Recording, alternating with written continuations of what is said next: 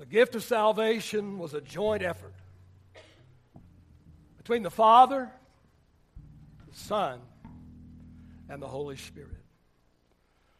I'm afraid that too often when we think of salvation, we, we only give credit to Jesus.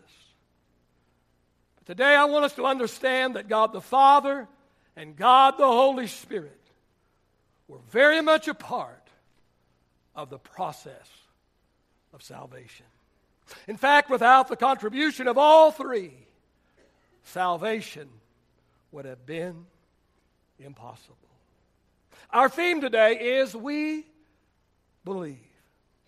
And when it comes to salvation, there are three things that we believe. First of all, we believe in the Father, the provider of salvation. John 3:16 says that God so loved the world. Oh, that he gave his one and his only son that whoever would believe upon him would not have to perish but could have everlasting life. We need to understand today that the plan of salvation began in the heart of God the Father. God's love for man was so great that, oh, that it broke his heart when man sinned and rebelled against him. And God's love compelled him, oh, to devise a plan to draw man's heart back to him. I want to suggest three things this morning about the love of our Heavenly Father. First of all, I want to talk about the fact of His undeserved love. His undeserved love. You see, God doesn't love us because we are so lovable. You'd like to think that, wouldn't you? That, that, that you are so lovable. You are so irresistible that, oh, that God just had to love you. But let me tell you that God doesn't love us because we are so lovable. No, no, no. He loves us because He is so loving. Romans 3 tells us that, that man is anything but lovable. The Bible describes man as evil, it describes man as corrupt, it describes him as vile. Let me suggest today that man is sinful and man is selfish and man is shameful. And let me say this this morning if man received what he deserved, he would experience God's wrath, not his love. But I also want us to look at his unconditional love. His unconditional love, John 3:16 says that, that, that whosoever, that whosoever believeth in him would not have to perish, but could have everlasting life. God's love isn't based on any condition. There is no asterisk attached to the word love as it applies to the love of Almighty God. No, no, it's not based on race, it's not based on behavior, it's not based on economic standing, it's not based on reciprocity, or, or, or, and the list goes on and on and on. No, His love is unconditional. And then I want us to talk a little bit about his unstoppable love. His unstoppable love. Jeremiah chapter 31 and verse 3 and, and Romans chapter 8 tells us that, that nothing on earth, that nothing in heaven, that nothing in hell, that there is absolutely nothing that can stop the love of God. I want you to understand this morning that there is absolutely nothing that you can do to stop God from loving you. Uh, it doesn't matter how, how mean, how ugly, how vile, how vulgar, how evil that you are. It doesn't matter where you've been. It doesn't matter what you've done. I'm telling you this morning, there's absolutely nothing that you can do that will stop God from loving you. Now, I didn't say that there's nothing that we could do uh, that would make God angry. I didn't say that. And I did not say that there's nothing that we can do to disqualify us from heaven. I didn't say that, but I did say this morning that God's love is unstoppable. That there's absolutely nothing that we can do, nothing that we can do to stop God from loving us.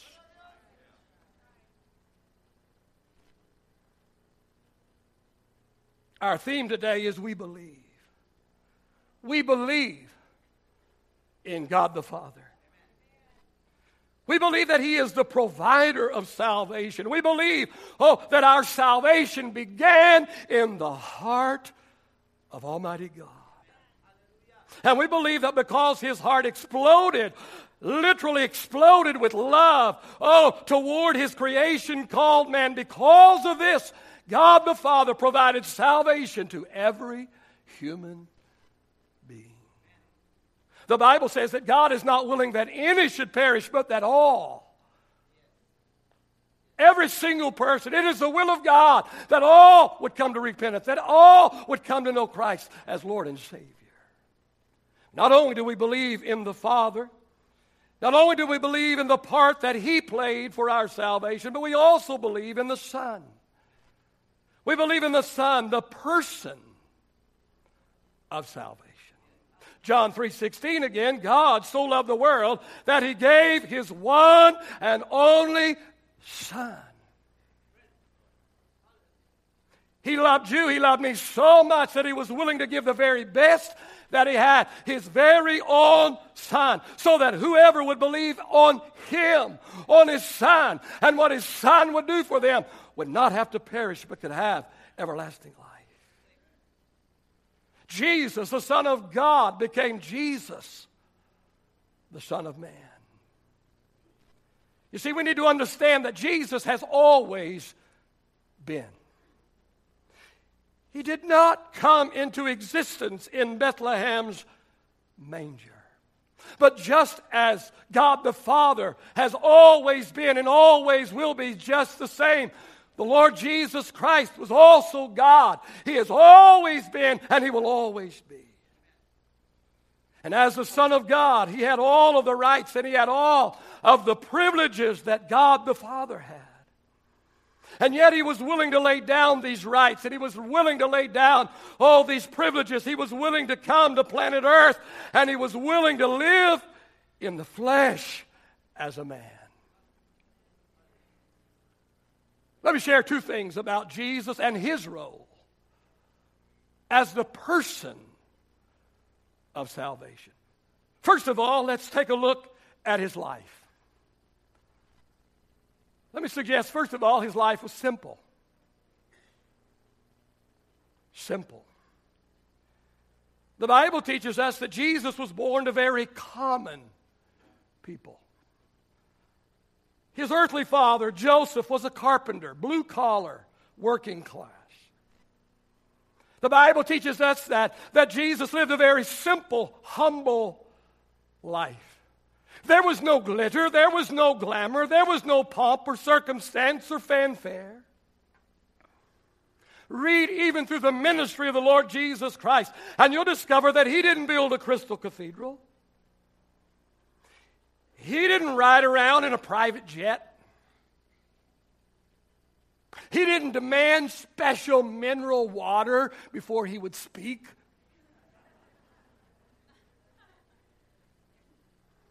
And yet, some of his servants, some of the men of God today, some of the preachers today, oh, they've got to have their jet, they've got to have their crystal cathedral, they've got to have their special mineral water, or they're not preaching. I say, don't preach. Jesus lived a very humble life, he lived a very simple life. Fact of the matter is, he never owned anything. He borrowed a womb to be born. He borrowed a boat to minister from. He borrowed a donkey to ride on. He borrowed a little lad's lunch in order to feed the multitude. Oh, he even borrowed a room in order to hold the Last Supper. Matthew chapter 8 and verse 20, Jesus said, Foxes have dens to live in. And he said, The birds have nests to dwell in. But he said, The Son of Man has not one place to lay his head. Not only was his life simple, but it was also sinless.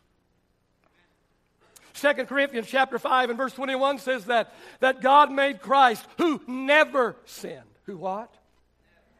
For God made Christ, who never sinned, to be the offering for our sin, so that we could be made right with God through Christ. You see, God's requirement for salvation was that a perfect, sinless sacrifice be offered up to Him. And Jesus, God's Son, was that perfect, sinless sacrifice. The Bible says that He was born sinless, and the Bible says that He lived His entire life sinless. Hebrews chapter 4 and verse 15 says He was tempted in every area, just like you and I are, yet he did not sin. Not only did Jesus live his life simple and sinless, but also significant.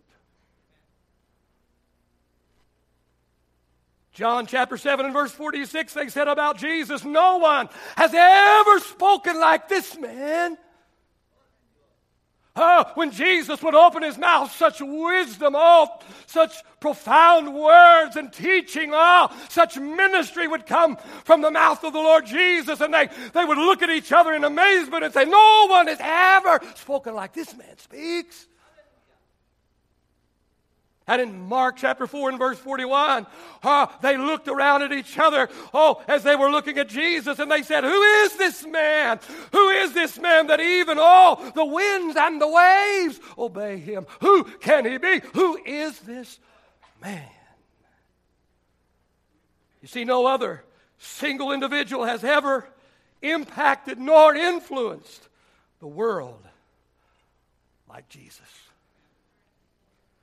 We believe. We believe in the Son. Oh, the Son, the person, the person of salvation, the one that fleshed out our salvation. We believe in his life. And we also believe in his death. Notice three things about his death. First of all, it was surrendered. Surrendered. You see, the whole purpose of Jesus coming to earth was for him not only to live, but also for him to die. He was born to die. And he knew before he came, he knew what was ahead of him. He knew what his lot in life was. He knew what his mission was. He knew that he was coming not only to live, but he was coming to die. And he volunteered volunteered for the assignment. He surrendered his will to the will of the Father. Oh, he cried out, Oh my God, my Father, if there's any other way than this, let this cup pass from me. If there's any other way, let it be some way else, someone else, but not my will, your will. And Jesus said in John 10 and verse 18, He said, No one can take my life from me. He said, Oh, He said, I sacrifice it voluntarily. For I have the authority to lay it down when I want to, and I also have the authority to take it up again because I have received the command of my Father. I suggest that Jesus put up no struggle when it came time to be nailed to the cross. I've often imagined in my mind how that it happened and how it took place. And I can imagine the thief on the right and the thief on the left of Jesus and, and how they must have fought and how much they must have put up a fight. Oh, doing everything within their power to keep themselves off of the cross. Then I envision Jesus. And I envision him willingly submitting to the cross, and I see him willingly lay down. Nobody had to force him on the cross, no one had to fight him to get him there, but out of genuine love and submission. He laid down on the cross willingly, surrendering, lovingly, willingly, purposely, purposefully positioning his hands and his feet on the beams of that old rugged cross. But not only was his death surrendered, but, but it was severe. There's absolutely no way to adequately describe in horrendous detail the pain, the agony, and the excruciating torture that Jesus experienced on the cross. You see, crucifixion was not just a means of execution, but it was specifically designed for indescribable torture. It was literally a torture chamber. Designed not only to put someone to death, but to put someone to death in the most horrendous, painful, torturous way. Not just anybody could, could be an executioner. No, no, no, no. It was an art. The executioner was trained, trained in how to position a body, oh, on the cross exactly and precisely, so that the maximum amount of pain, the maximum amount of torture, oh, would be experienced by the one being crucified. Isaiah says in Isaiah 52 and verse 14, describing Jesus on the cross, Isaiah says people were amazed when they saw him. He says his face was so disfigured.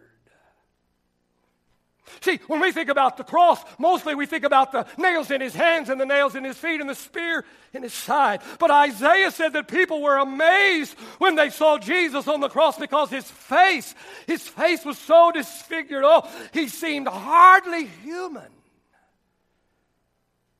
And he says, and from his appearance, one would scarcely know he was a man. John chapter 19 describes the death of Jesus. The Bible says that Jesus was whipped with a cat of nine tails on the whipping post. His clothes were stripped from his back, and the cat of nine tails used to whip him 39 lashes.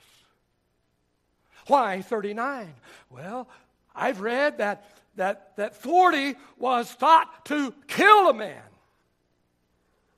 And so before Jesus ever got to the cross, he was brought to the very brink of death, amen, by the lashes that he took upon his back.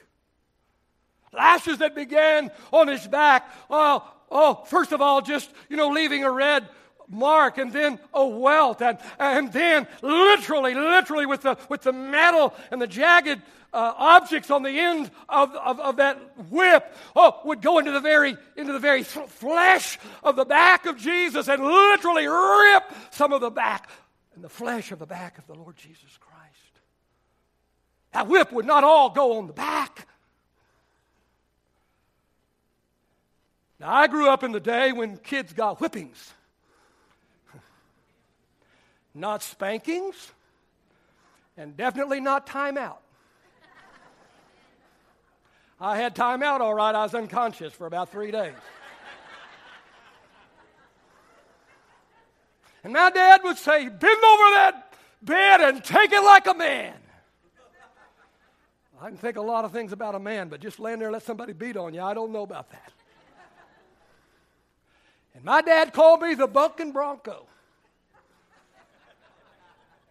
Because I bucked and I jumped and I flopped and I flipped. And when he got done with me, I had marks all over. He aimed for my bottom where it's supposed to go. And he'd say, if you'll stay there, that's where they'll go. But you know what? They didn't all stay on my rear end. Some of them got on other places of my body because I was jumping around. And I want to tell you about, about that whip that Jesus had to endure. It didn't all go on his back, but some of it ripped around. And that's where some of, the, some of it on his face, as it would also slap his face. And his face became so swollen. They didn't even recognize him, didn't even look like a man. A crown of thorns was placed on his head and beaten down into his skull. And then the actual crucifixion, where nails were literally driven in his hands and feet. And after nailing him to the cross, oh, they raised that cross and they dropped it in the hole that was prepared. And there, there, the weight of his entire body, amen, was suspended simply on the nails in his hands and in his feet. We believe this morning. We believe in the Son, the person of salvation. Oh, oh, the one that fleshed out our salvation. Jesus, the Son of God, becoming Jesus, the Son of Man. We need to understand today that his body was human.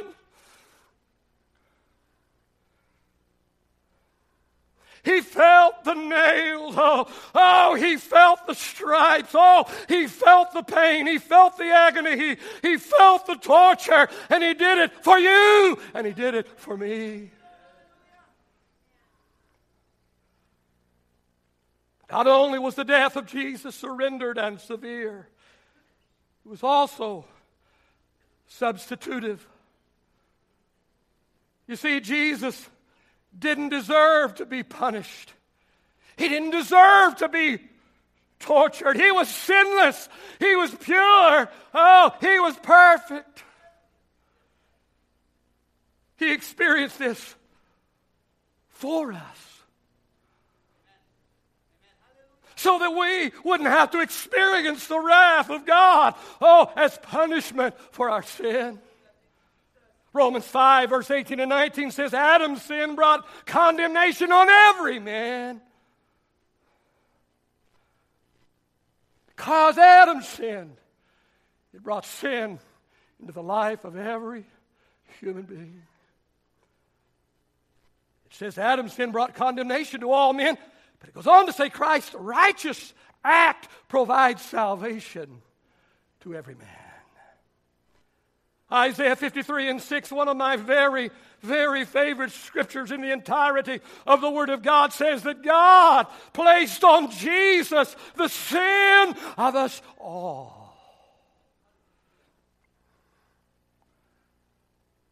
See, what I could not do for myself, oh, what you cannot do for yourself, God did for us by placing His Son on the cross and on the cross, God somehow miraculously gathered up every sin of all men of past, age, present, and future age. Oh, somehow He put it all in the cup of Gethsemane. And when Jesus said, Not my will, but your will, I'm willing to drink the cup. On the cross, God took the cup and He poured it all on His Son, Jesus Christ. And I'm telling you that the, your sin was in that cup, and my sin was in that cup, and the sin of every child molester was in that cup, and every rapist sin was in that cup, and every alcoholic sin was in that cup. Amen. And every adulterous sin was in that cup, and every sin that has ever been committed was in the cup. Amen. That Jesus bore, oh, on Calvary for us.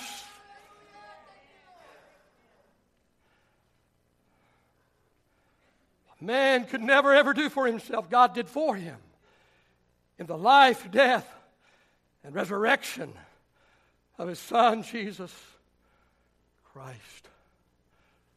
See, I am the one that deserved to be nailed to the cross. And you deserved to be nailed to the cross, but instead of punishing us for our sins, God took his own son and nailed him to a cross. And God took my sin and your sin and every man's sin and he placed it upon Christ. And what I couldn't do for myself, Jesus did for me on that cross.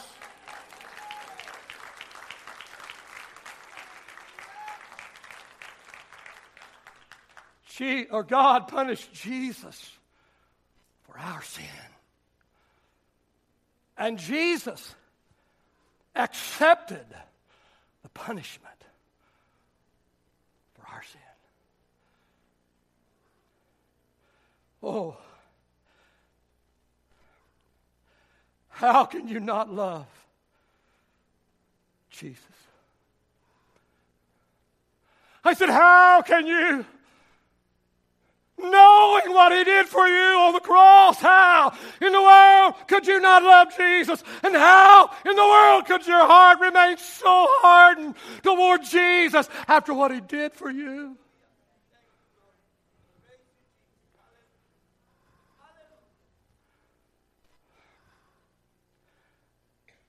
We believe.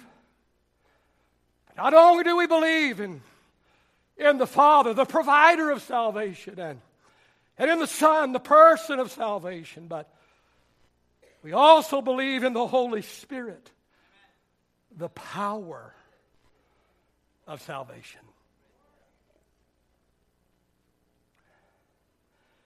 You see, from the moment Jesus left his throne in heaven as Son of God to come to earth and live as Son of Man, and until he returned with mission accomplished, everything he did, he did it not as Son of God and through his God powers, but as Son of Man, empowered by the Holy Spirit. John 3 and 34 says Jesus was sent by God. And it says God has given him the Spirit without limits. And Luke chapter 4 and verse 18 and 19 Jesus said, The Spirit of the Lord is upon me, for He, who? He has anointed me oh, to bring good news to the poor. Oh, He has anointed me to release the captives. Oh, to open the eyes of the blind. Oh, to set oh the oppressed free. Oh, to, to announce the time of the Lord's favor. You see, it was the Holy Spirit that empowered Jesus. It was the Holy Spirit that placed Jesus in the womb of a little virgin girl named Mary. It was the Holy Spirit that empowered Jesus to turn the water into wine and to make the cripple walk and raise the dead. It was the Holy Spirit, oh, that gave him the determination. Oh, oh, in the Garden of Gethsemane, when he was, you know, he was having it out and he was thinking, man, do I really want to do this? Can I do this? Oh, is there any other? But it was the Holy Spirit that enabled him to say, yes, I'll go to the cross. It was the Holy Spirit that kept him on the cross. And it was the Holy Spirit that empowered him to rise from the dead three days later. Oh, yes, thank God the Father for the plan of salvation, and thank, oh, the Son, oh, as the person of salvation. But oh, oh, may we not neglect to thank God the Holy Spirit for the power to make it happen. Let me give you four things quickly this morning that the Holy Spirit empowered Christ to do. Number one, live sinless. Luke chapter 4, verse 1 through 14 tells us this. In verse one, number 1, it said, Jesus, full of the Holy Spirit, was tempted by the devil for 40 days. And then it goes on to describe the temptations of the devil to Jesus. But it was Jesus empowered, Jesus full of the Holy Spirit. And in verse 14 it says, Jesus, after all of the temptations were over, Jesus returned to Galilee. It says, still filled with the Holy Spirit's power. See, it was through the power of the Holy Spirit that Jesus was able to resist temptation and live sinless. And may I suggest that the only way that you and I today can live above sin, the only way today that you and I can live pure and holy and righteous, oh, the only way is through this same power. The same power that enabled Jesus to live sinless is the same power. Amen. It is still the Holy Spirit that is available to you and to me today to help us to live above sin. Not only did the Holy Spirit empower Jesus to live sinless, but also it empowered him to liberate sinners. It was through the power of the Holy Spirit that Jesus was able to say to the paralytic, Your sins are forgiven you. It was through the power of the Holy Spirit that Jesus was able to say to the adulterous woman, Neither do I condemn you, go and sin no more. And it was through the power of the Holy Spirit that Jesus was able to say to the Gadarene demoniac, Oh, come out of you! Oh, come out of this man, you unclean spirits. And may I suggest to you today that if Satan has you bound by sin, the same Holy Spirit that empowered Jesus to liberate sinners is here today. He's here today. He's here right this very moment, and He's here to liberate you. He's here to set you free today. If you are here this morning and you are bound by any habit, if you're here this morning and sin, oh, has you in its grip. Oh, I'm telling you, the power of the Holy Spirit is here right now. Not at the end of the service, not just at the altar call, but I'm telling you, the power of the Holy Spirit is here right now to loose you and set you free. And in the name of Jesus Christ and through the power of the Holy Spirit that is upon me right now, I command the devil to loose his grip off of your life right now. And in the name of Jesus and in the power of the Holy Holy Spirit, I break the chains, amen, that have you bound today. I'm telling you that your habits can be gone today. I'm telling you your bad lifestyle, your sinfulness, amen, your lust, your greed, all can be broken off. And it's broken off in the name of Jesus right now through the power of the Holy Spirit.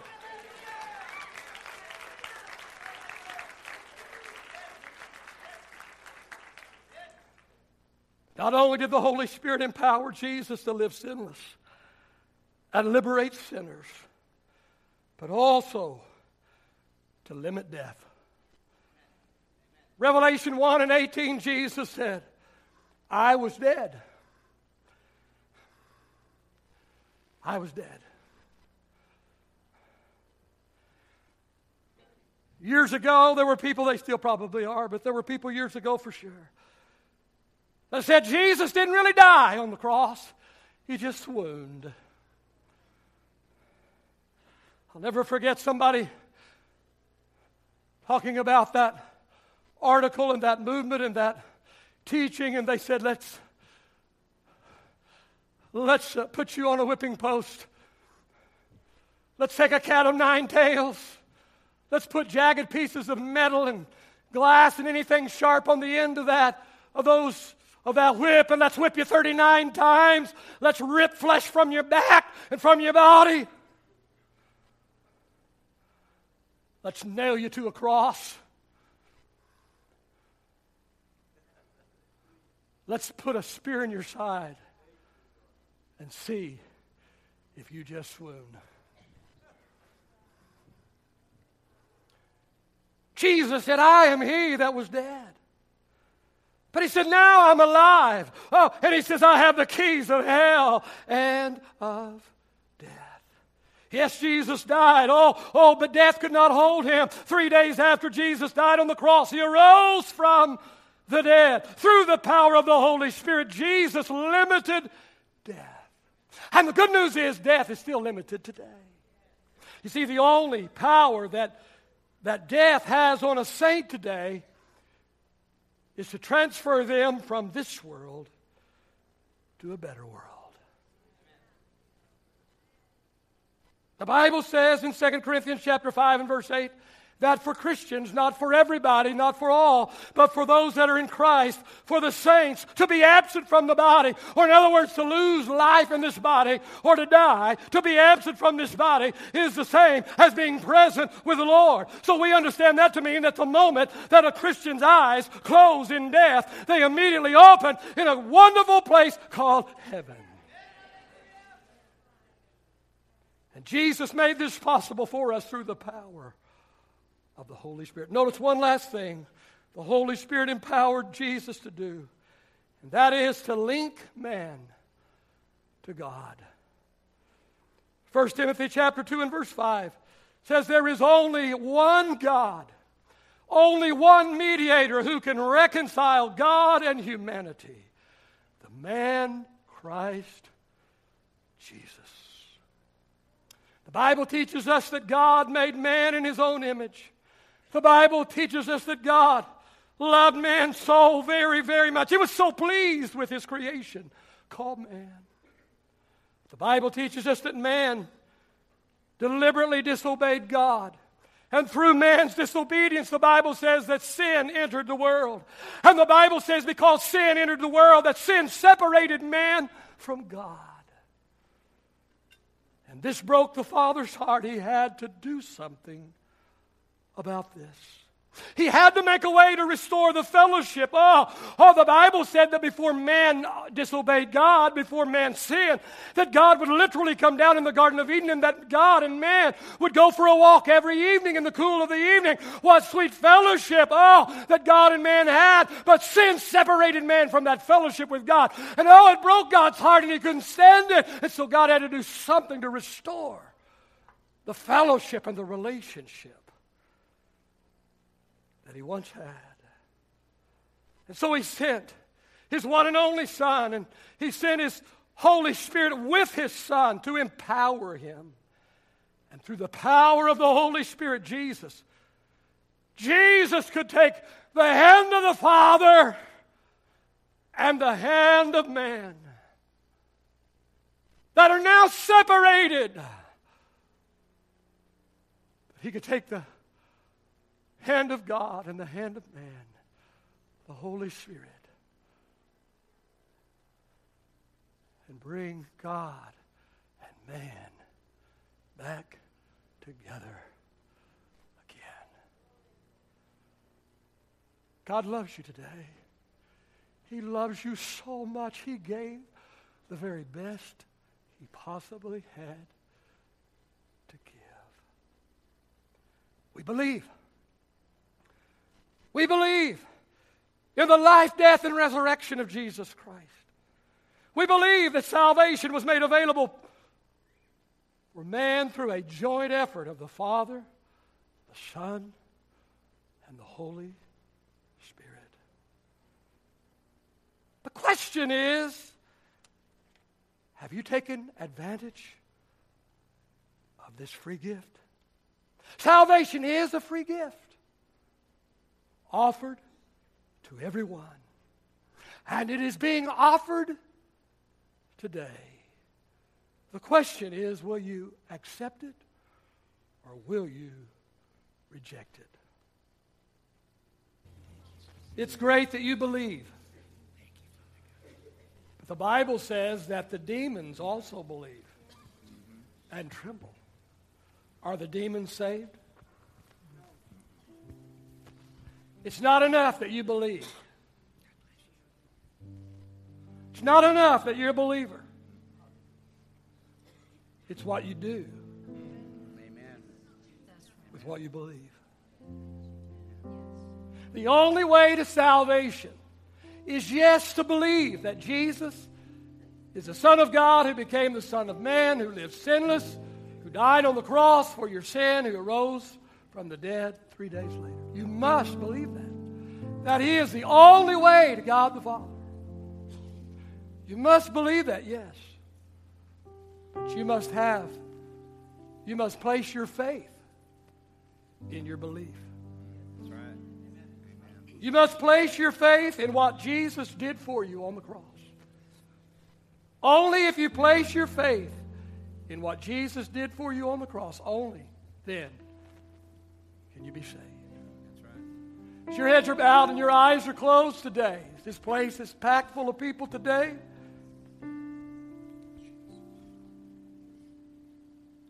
There are people in this room today, you do not know Jesus Christ as your personal Lord and Savior. Maybe you believe, but you've never done anything with that belief.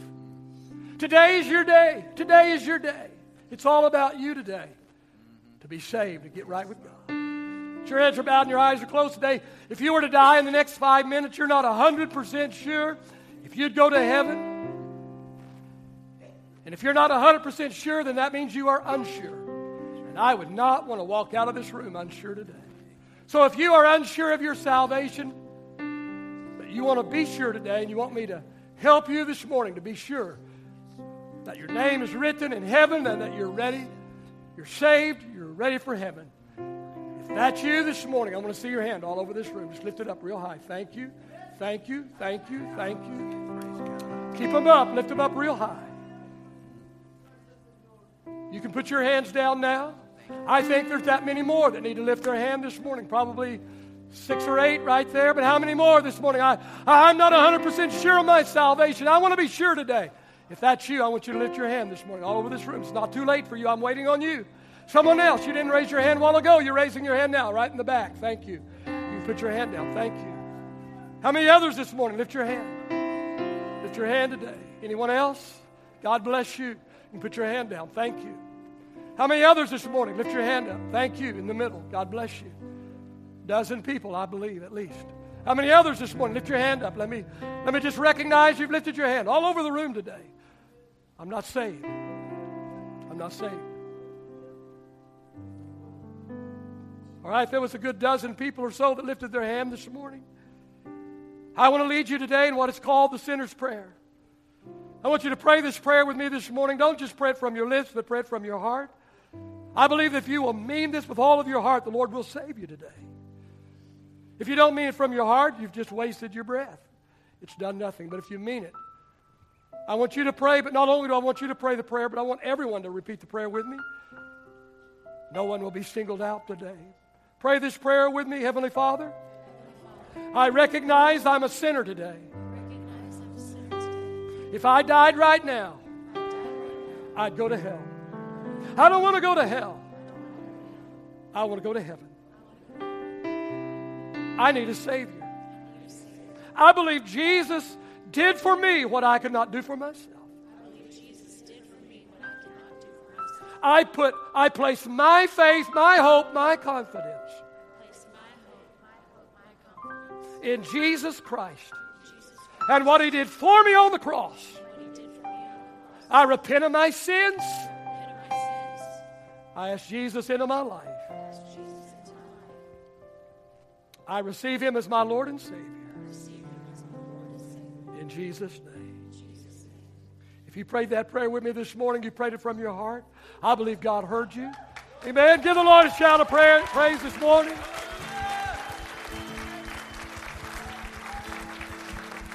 If you prayed that prayer, once we dismiss, there's going to be some people that are going to be down front over here, my left, your right. I want you to come to them and just tell them what happened in your life and just let them pray with you this morning. Also, you need to be baptized in water. And we'd be, we would love to do that for you. Time to come. Your heads are still bowed and your eyes are still closed today. I believe there are some people here today, you have sin in your life. Sin in your life today. There, you're, you're here today, you have addictions. I believe the power of the Holy Spirit is here right now to break bondages, break addictions, break the chains off of people today. Your heads are still bowed, your eyes are closed, nobody's going to see. You have addictions in your life, you want them to be broken today. I want to see your hand all over this room. Just lift your hand up real high. Thank you. God bless you. And you. And you. God bless you. And you and you. Thank you. God bless you. Thank you. You can put your hand down right now. Father, in the name of Jesus, in the name of Jesus, through the power of the Holy Spirit, I command these addictions to be broken off of these people in the name of Jesus. Addiction. Holy Spirit, set the captive free right now. In the name of Jesus, be free in Jesus' name. In Jesus'.